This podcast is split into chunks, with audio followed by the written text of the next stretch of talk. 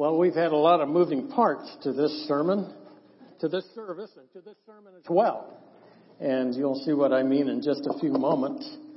But uh, we have several people who are uh, here on assignment.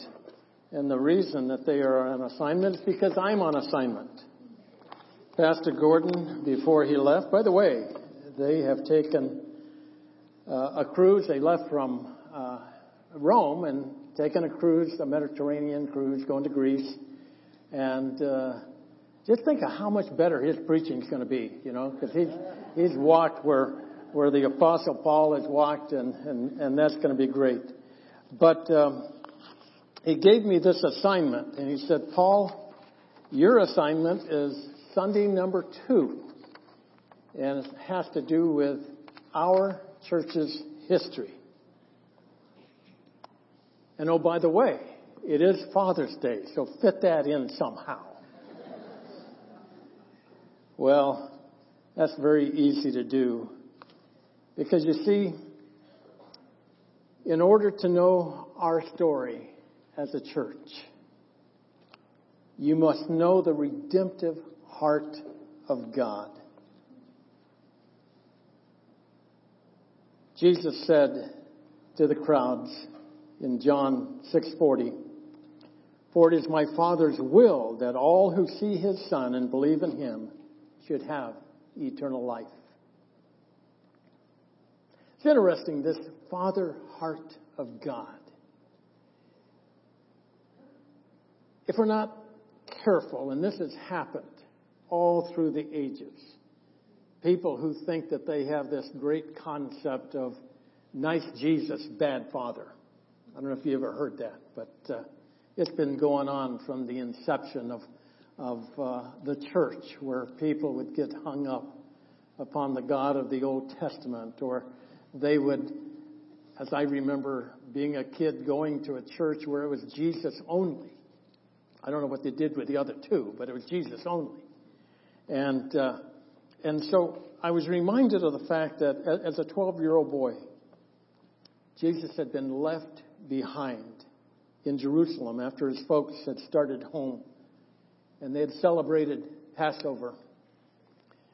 And the story goes that uh, they couldn't find him. They thought he was with relatives, and and uh, finally, after three days, they they they come and and and they find him sitting uh, among the religious teachers in the temple in Jerusalem. And the scripture says, all who heard him were amazed at his understanding and his answers. His parents didn't know what to think. Just like all parents, huh? Anyway, son, his mother said to him, why have you done this to us? Your father, father and I have been frantic, searching for you everywhere.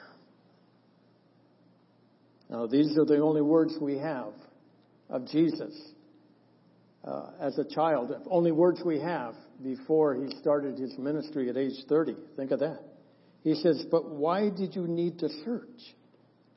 Didn't you know that I must be in my Father's house?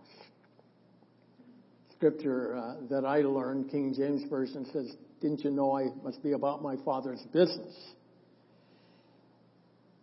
Jesus heard his Father much later as he begins his, his ministry his father declares to him as he is baptized, You are my dearly beloved son, and you bring me great joy. And so it's not one or the other. The Heavenly Father, the Father heart of God, beat within the heart of the Son, Jesus, our Savior. And that same heartbeat we must have it's the gift of eternal life that becomes the focus of all we do. Well, once we understand that it is the Father's heart that made all this possible for you and for me, my, my salvation, your salvation, we go to the next point that in order to know our story as a church, you must see that redemptive heart of God in the history of Mission Church. Scripture says this God raised Jesus from the dead This is Acts 2, 32, 33. God raised Jesus from the dead, and we are all witnesses of this. Now he is exalted in the place of highest honor in heaven, at God's right hand. And the Father, Jesus had no confusion about the Father. The Father, as he promised, gave him the Holy Spirit to pour out upon us, just as you see and hear today. Those are the words of Peter as he was proclaiming the great message after Pentecost. Well, there's that assignment that I'm still thinking about. Okay. History of the church, Father's Day. How in the world am I going to make that come together? Well, it's going to be rather easy. And I have several people who are going to come and help me.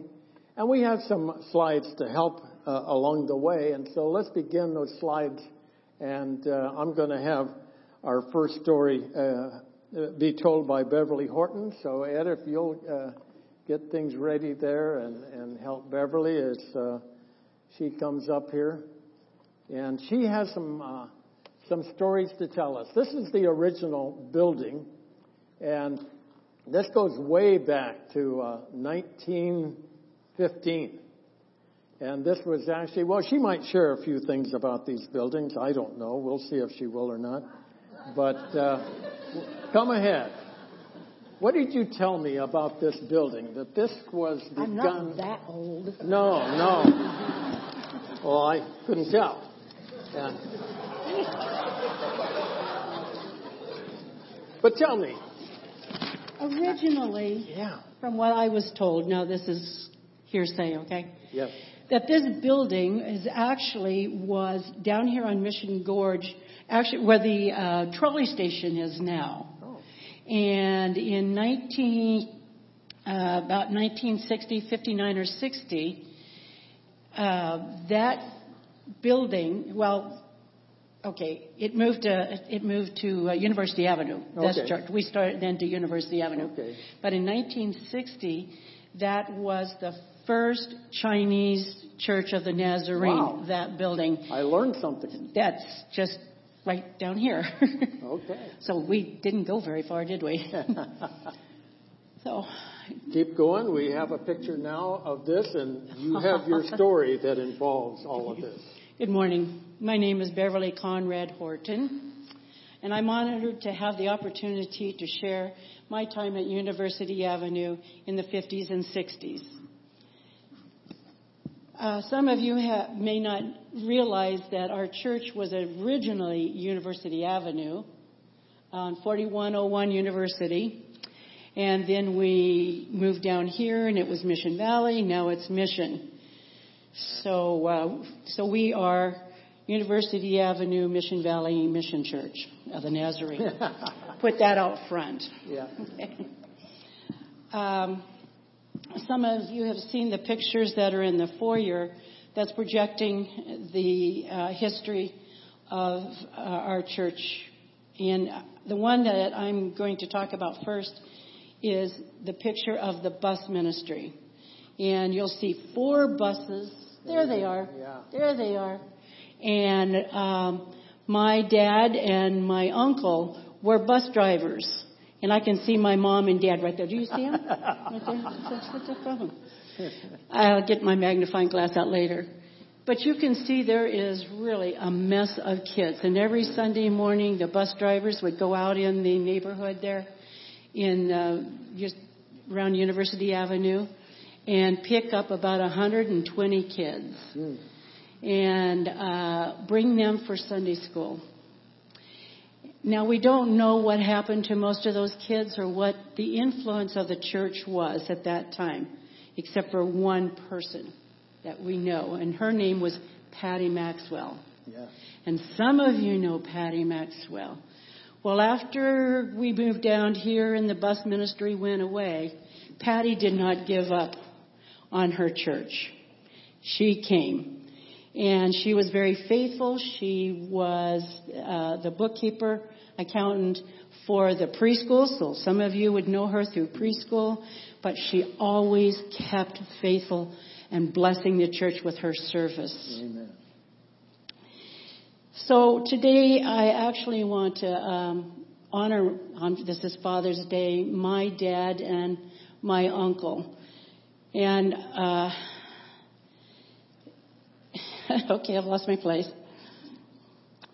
Uh, they served in the church. Uh, we came, started in um, University Avenue in 1950. And they served as the bus drivers. They served on the church board. They were ushers. They were teachers. My mom and dad were youth sponsors. And they always served wherever they were asked. and I want to thank my mom and dad for raising me in the Nazarene church. Amen. I'm Sorry. Sometimes we get emotional about stuff like that. There's another picture that's out there that uh, you may have seen, and they are there's a bunch of people that are sitting in the pews, and there's people standing in the back. And that's, that was taken on the side of the church on University Avenue. And all of those people were Vacation Bible School staff. And I counted and there's like 60 people. Well, if there's 60 people that were staff, think how many kids we served. Wow. That was a lot of kids. But if you also look closer, there are uh, people of many generations. I was probably one of the youngest, and I was 15 in that picture. But there are people that are my age now that are in that pictures, and they were in their 80s. But they were serving in the church. They were those ladies were making the, the cookies and the punch that were served every day. There's always a place for you to serve, no matter what your age is. Do you get my point? Yes. oh, okay, good. I got that one right. Okay. Good. Good. Thank you. Um, the the uh, beautiful thing about that you are never too old to serve, and there's many things that you can do. Where God guides, He provides. Amen. Amen. Thank you so much. Great.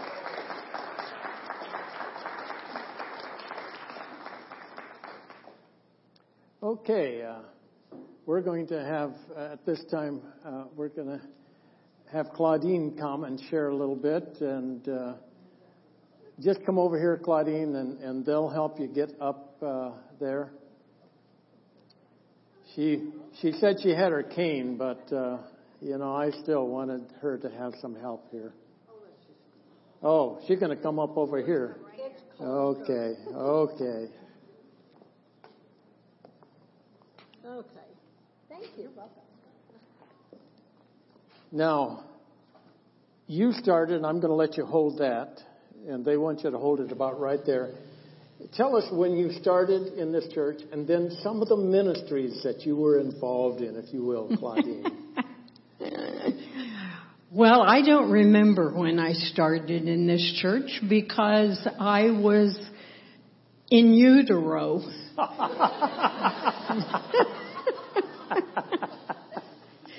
My mother came when she was expecting me, and so this is the only church that I have attended my entire life. wow.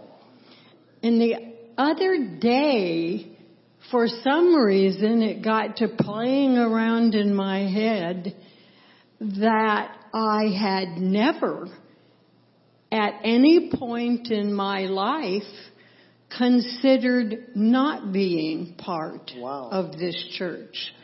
This has been my family, my home, my entire life. Good. Um, I did spend four years at Pasadena Nazarene College, um, but I never got tied into a church because it wasn't my church. my church was in San Diego. Um, Good.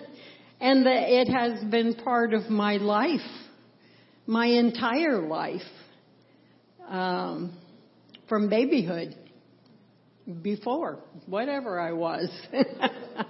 So you were here when the move took place, is that oh, right? mercy. I was here long before Well, that. let's at least let's at least get there to the the, the remodeled University Avenue. Yes. Did you do that? Um, in fact, they started the remodeling the Monday after Lee and I had our wedding there on Saturday night.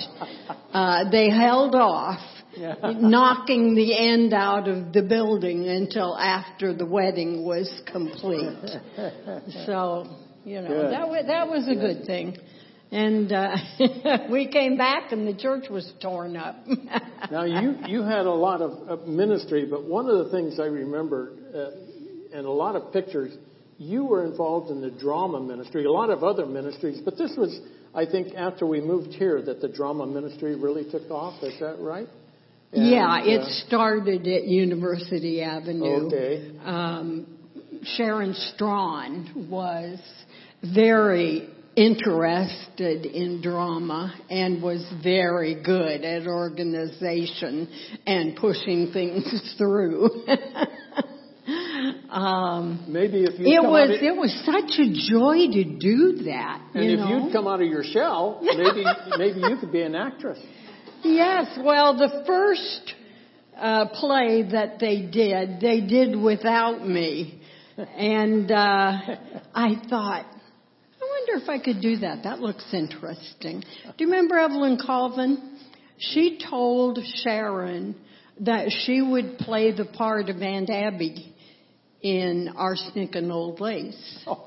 But then her husband got more sick and needed her more, and she decided she had to bow out. And um, Sharon called me. And I said, Well, there's one way to find out. Yeah. so, uh, yeah, then that went on for another, what, 20, 25 years? yeah. Well, how about your dad? Now, what what influence did your father have? Okay, my dad uh, was a music guy, and he was always involved in the music of this church. Uh, back when the congregation was part of the music of the church. Is there a um, hint? Is there a hint in that? Oh, there's more than that, but we won't we won't bother to get into it.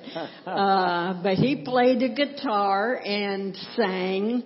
Um, they would sometimes practice at our home, and uh, I would sing along in the background to sing harmony in the background.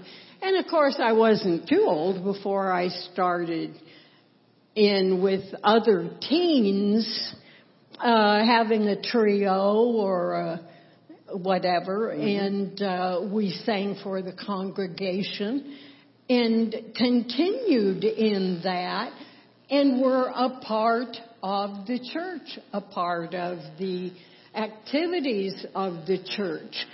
And, you know, I never considered, well, I told you, I never considered leaving and going anywhere else. This was my home. This was my church, and this is where I had things to do, thank you. Yes. Um, I'll blame it on my mother actually getting it all started because when I was three, she started in the early fall reading to me the second chapter of Matthew and read it and read it and read it. And come the Christmas program, they put me on the platform and I started saying the second chapter of Matthew. Now, I was told by the pastor, Nicholas Hull, um, that I wandered all over the place and went and looked under the tree to see if any I could, you know, see what was going on over there under the Christmas tree. And I just kept saying the second chapter of Matthew wherever I went. and my mother was in the front row so she could coach me if I got off base.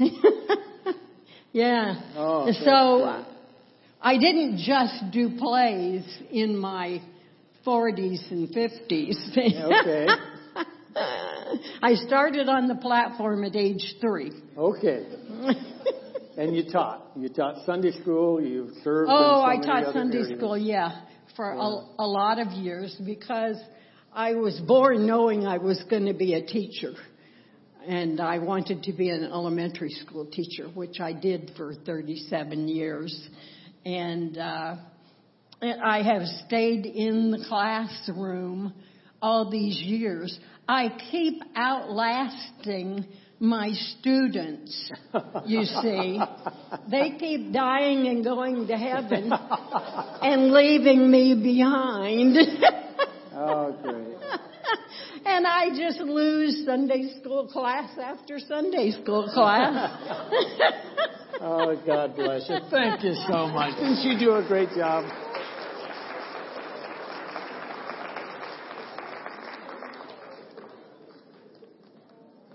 Let's take uh, a few moments to go on to the next slide, if you will.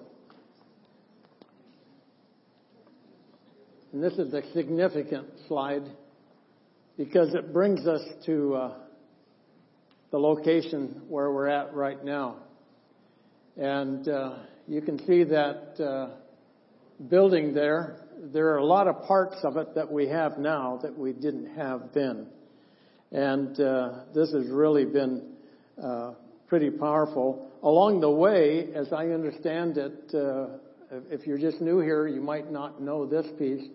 But uh, after we uh, uh, did had this part of our campus, we also bought the Youth for Christ building, which was above us. See where it says Youth for Christ right up there?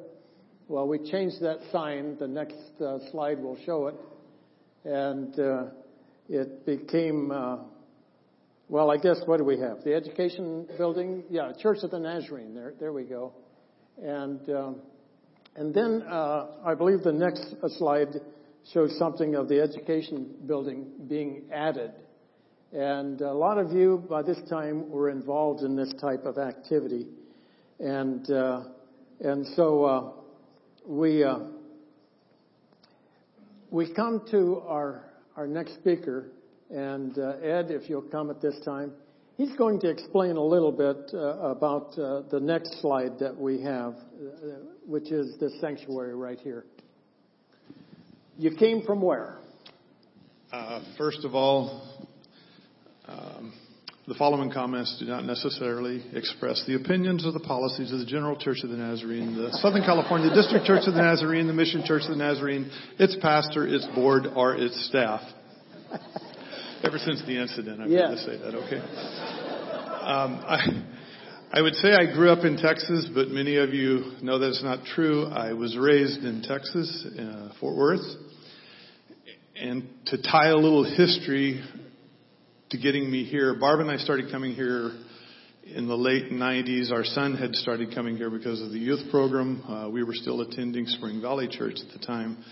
Eventually worked ourselves out of our positions and our responsibilities there and uh, ended up here at Mission Valley. The pastor of my church in Fort Worth, when I was growing up, the very first one I remember was a man named Leon Weiss Yeah. who eventually became the pastor at University Avenue Church when they purchased this property here. The second pastor I remember was Ivan Counter. He followed Leon Weiss. A lot of you know Mark Counter, who was uh, on staff here at this church for a while. And uh, the Counters, when they left Fort Worth, ended up at the Spring Valley Church, which was a church plant, if I remember correctly, from the University Avenue Church. Yes, that's right. Yeah. So Leon Weiss, Ivan Counter, University Avenue to Mission Valley and Spring Valley. Spring Valley is where I met my wife, convinced her I was an okay catch, and so 45 years later, we're here today. Uh, so the history of how God can bring you around is definitely there. Yeah. Uh, at Spring Valley, I had served on boards. I had been on building programs. I had done some mission trips local and around, and so I had done my time. And when we came here, I just wanted to be a part of the church and support and help. When they sold the building upstairs with the plan to come down here, every year I would get the little card that says, "Hey, your name's been called out by our nominating committee. Would you like to serve on the board?" And I, I don't think so. When uh, they were going to do the building, I went to Scott Peterson, who was the pastor, and I said, "Hey, if you're really going to do this, I'll let my name run. And if I'm elected, I would like to be responsible for the building, and it's on two conditions." All the bad things that happened were my fault, and all the good things that happened were your idea. And he laughed and we talked and I said, no, they can't fire me. So you will never make everyone happy and we'll get through this. But if, if I'm elected to the board, uh, I will do that with you. Scott and I became very, very good friends. Uh, it was the closest I'd ever worked with Sharon Strawn, a guy like Paul Kinsman. Susan Brownlee, I was amazed. She, she became one of my favorite people during that. She was very smart and uh, and always brought us back to a center point of things when we would get a lot of hand. So um, that is my connection to Mission Valley and how I got there to here. And your father, how did he influence you? Okay, my father uh, goes. My mother's dad was a Baptist uh, they were raised Baptist. Those churches back in the small towns in Texas did not have full-time pastors, and so the deacons of the Baptist church would speak on different Sundays. So my grandfather on my mother's side spoke at church, was a pastor or a preacher, if you will. My dad's dad was a United Methodist circuit minister in East Texas, which meant he always had four or five churches. If you went to stay there during the summer, you would be at a different church every Sunday, and he would move around and preach at these different churches. And through my grandfathers and through my father, it was more than just coming to church and paying your tithe and taking on a job. It was about supporting the church, the people of the church, the pastors of the church, doing the right thing by them and protecting them, praying for them, looking out for their needs. So that was my tie to wanting to support Scott at that time. Paul used the word churchmanship this week. He said, when we're talking, I'm going to ask you about that. And so I thought I knew what the word meant. So I did look it up. It has some pretty unique meanings in it and everything. But I still will go with what my gut feeling about churchmanship is. And that's about supporting the pastor, supporting the board, the staff, the people of the church, the body of the church. It's and it sometimes includes taking care of the building and painting and putting lights in, but it's uh, a whole lot more. Thank you so much. Good job. over here, you Yeah. I'll,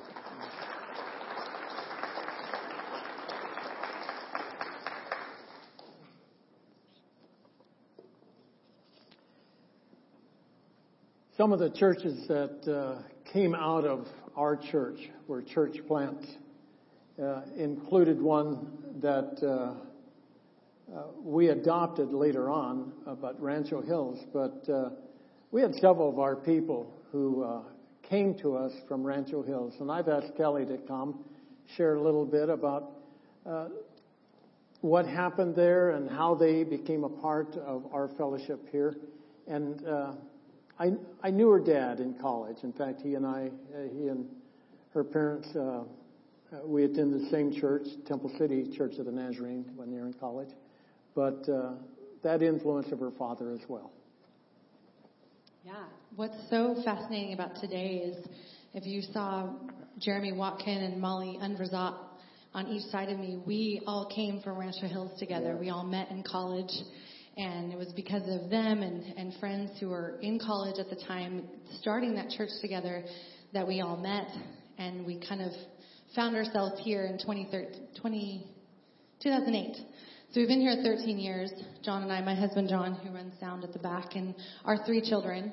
Um, for any of you who don't know, I'm a PK. My dad was a Nazarene pastor, went to Point Loma, Pasadena College, and then my husband and I went to Point Loma, and we never left San Diego, and I'm so glad we didn't. And we actually weren't really gung ho about going to a small plant church. That sounded stressful, like you know you have to do all the work. um, so we weren't really crazy about going after, um, at first, but my sister was there, and we just had so many like-minded people, so many similar ages. We just decided to go, and Darren Pitcher was the pastor at the time, and he was phenomenal. And I ended up getting the opportunity to lead a Bible study with Nell Jones and Dolores Chandler, which I hope that's the last name. I'm yes, okay. I learned from them, even though I was supposed to be teaching. Um, I was teaching women three times my age, and I taught that Bible study for almost six years. And they taught me how to dive into the Word. And um, Jeremy was my mentor with leading worship. I had not done it before. It was part of my family, um, what we did, but um, so when we landed here in 2008, it was a little bit of a tough thing. Rancho Hills didn't survive, if you will. It was kind of crushing and sad, and and it was hard. And it took us a couple years to find our footing here. We had being a PK and then going to a plant church, you're in everything. You do it all. And to come to a church of 800 where you didn't really have anything to do was weird. And it took me a long time and I was able to kind of find my footing back in teaching Bible study and leading and then here I am on staff and my children have honestly the reason we stayed was our children were hooked. The minute we walked into this place and met Chipo and Beverly Cook, Chipo Makwakwa, literally our children were like, we aren't going anywhere else. And we were looking. and we were, they were, they were hooked. And it was because of them that our children have grown up in such an amazing community and being on the, the district of the Nazarene district camps and all the things that they've been able to accomplish here and, and become, um, adults. I have three, our three children are, um, Clarissa is 20, Kaya is 19, who are both at Point Loma, and then our son Jackson is 17. So, it's it's very weird to be in that space, but it's also amazing that this community we had no idea we needed it when we came here um, 12 years ago. Amen. Thank you so much. Great job, each one of these.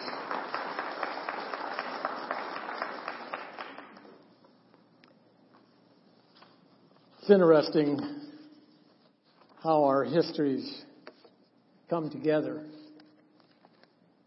I got to thinking about the first time that I attended here. I thought it was in 2001, but I was wrong. It was possibly 1949, depends on which sister I talked to. But uh, we lived in Yuma. My dad had an assignment to come over and work on North Island, airplane mechanic, and uh, he had been working over here. And all of a sudden, my mom got lonely, Kids needed their daddy.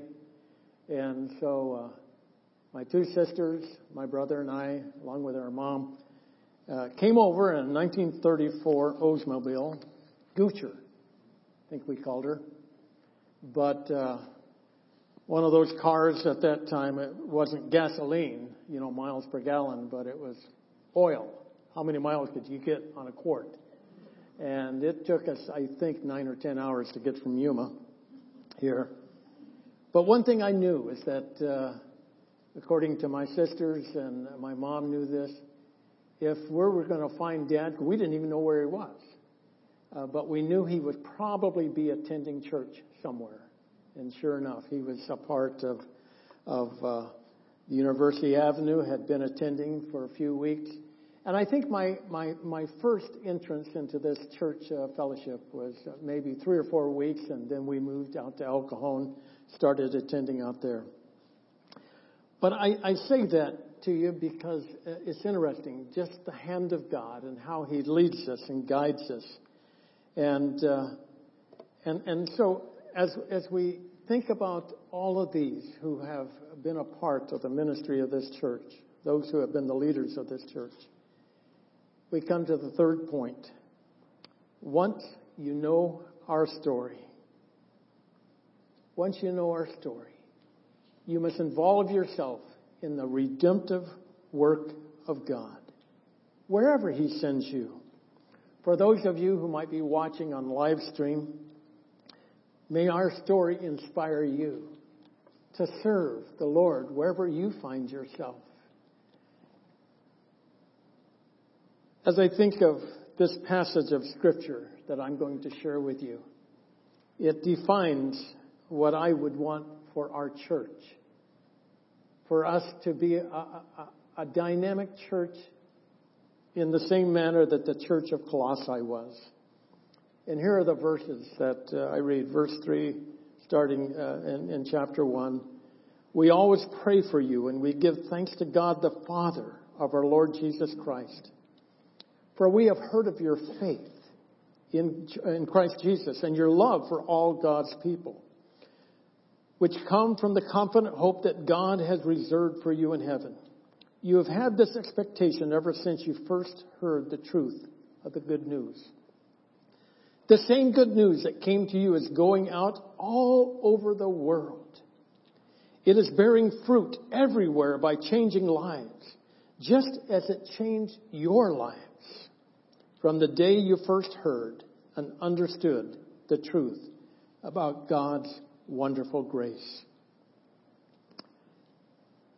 So it is for us. We hear. We hear the good news of the gospel. Our lives are changed. And then no telling where we go. We talked about church plants. Some of them didn't make it as a church. I'd like for us to change all of that. I think of the opportunities that we, we have in the future to begin new churches.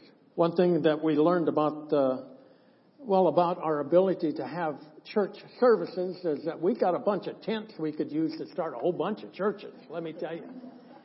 But who knows what God wants to do through us, through the language groups that we see uh, uh, uh, being a part of the San Diego area all the time. Uh, perhaps there are, are cities that we need to go back into that we left years ago. But here's one thing I know. If we're going to be the kind of church that Jesus died for, it's going to be the kind of church that is sent out from this place. And so I look forward to the fact that God is going to use us in powerful ways. You see, the problem with history is that we're facing the wrong way. God wants us to face forward to the future. And uh, the truth is, we need to ask the question, what now? To get an adequate answer to what now, you need to change the word history just a little bit and make it His story. The message of salvation through Christ. God is calling, and hopeful, hopefully He's calling our young people, our, our, our teens. He's calling young adults. He's calling people to, to come and, and serve, to go and serve. We have one final picture to show you. And uh, I'd like for that to be put up on the screen at this time. But uh, picture of the Kopps. Uh, Dan Kopp went to be with the Lord last Friday. Uh, had suffered uh, through uh, cancer, well, for most of the year. And the word came that he had passed away. And, and we want to honor him. Dan had served as, as youth pastor here uh, over at University Avenue, and then um, was called to be our pastor here at this church, uh, and and did so for I believe 11 years before he became a district superintendent. And uh, I don't know if our pastor Gordon is watching this, but I want him to ignore the fact that most of the pastors that have served here uh, some period of time have gone on to be district superintendents. So whatever that would mean to him, I'm not sure. But I say that because God is using us, has used uh, Dan in a powerful way. He was uh, uh, went eventually uh, after Arizona, being DS there, to work at uh, our, our headquarters in in supporting clergy and uh, pastors, and so. we want to honor him and remember his family right now uh, as they're grieving the loss here on earth, but they anticipate, of course, his heavenly home, that someday they'll join him there, just as you will. Many of you have lost your fathers over the years, as I have. And uh, there's coming a day when we'll be reunited once again. And so we want to just uh, take this time to praise God for, for our fathers and to praise God for the influence that they've had on our lives. And we're going to close our service with this prayer. And so I'd like for you, if you will, to stand with me and uh, we're just going to uh, pray for the family of uh, Dan Kopp. But I want to pray for you as fathers. I want to pray that God would, would guide and direct us and inspire us from the stories that we can remember of our own fathers. That God would use that testimony, their faith, in our faith as well. Heavenly Father, how thankful we are for these great stories. Stories of uh, generation upon generation serving you. We do remember the Kopp family that you would be with them right now. Comfort them in their loss. And yet, as the testimonies have rung through, at least on Facebook that I've seen, they're so grateful to have had a godly father, a godly husband, one that would pray for them. May our children and grandchildren have those same types of memories. A dad, a grandpa, someone who inspired them to serve you. And so, as we talk about your story, Jesus, we pray that it would continue on and on from this point. And so, we've heard about the past. But forgetting those things which are behind, we want to press on to the future for all that you have for us. And may this be a great day of celebration with our fathers. We pray that in Christ's name. Amen.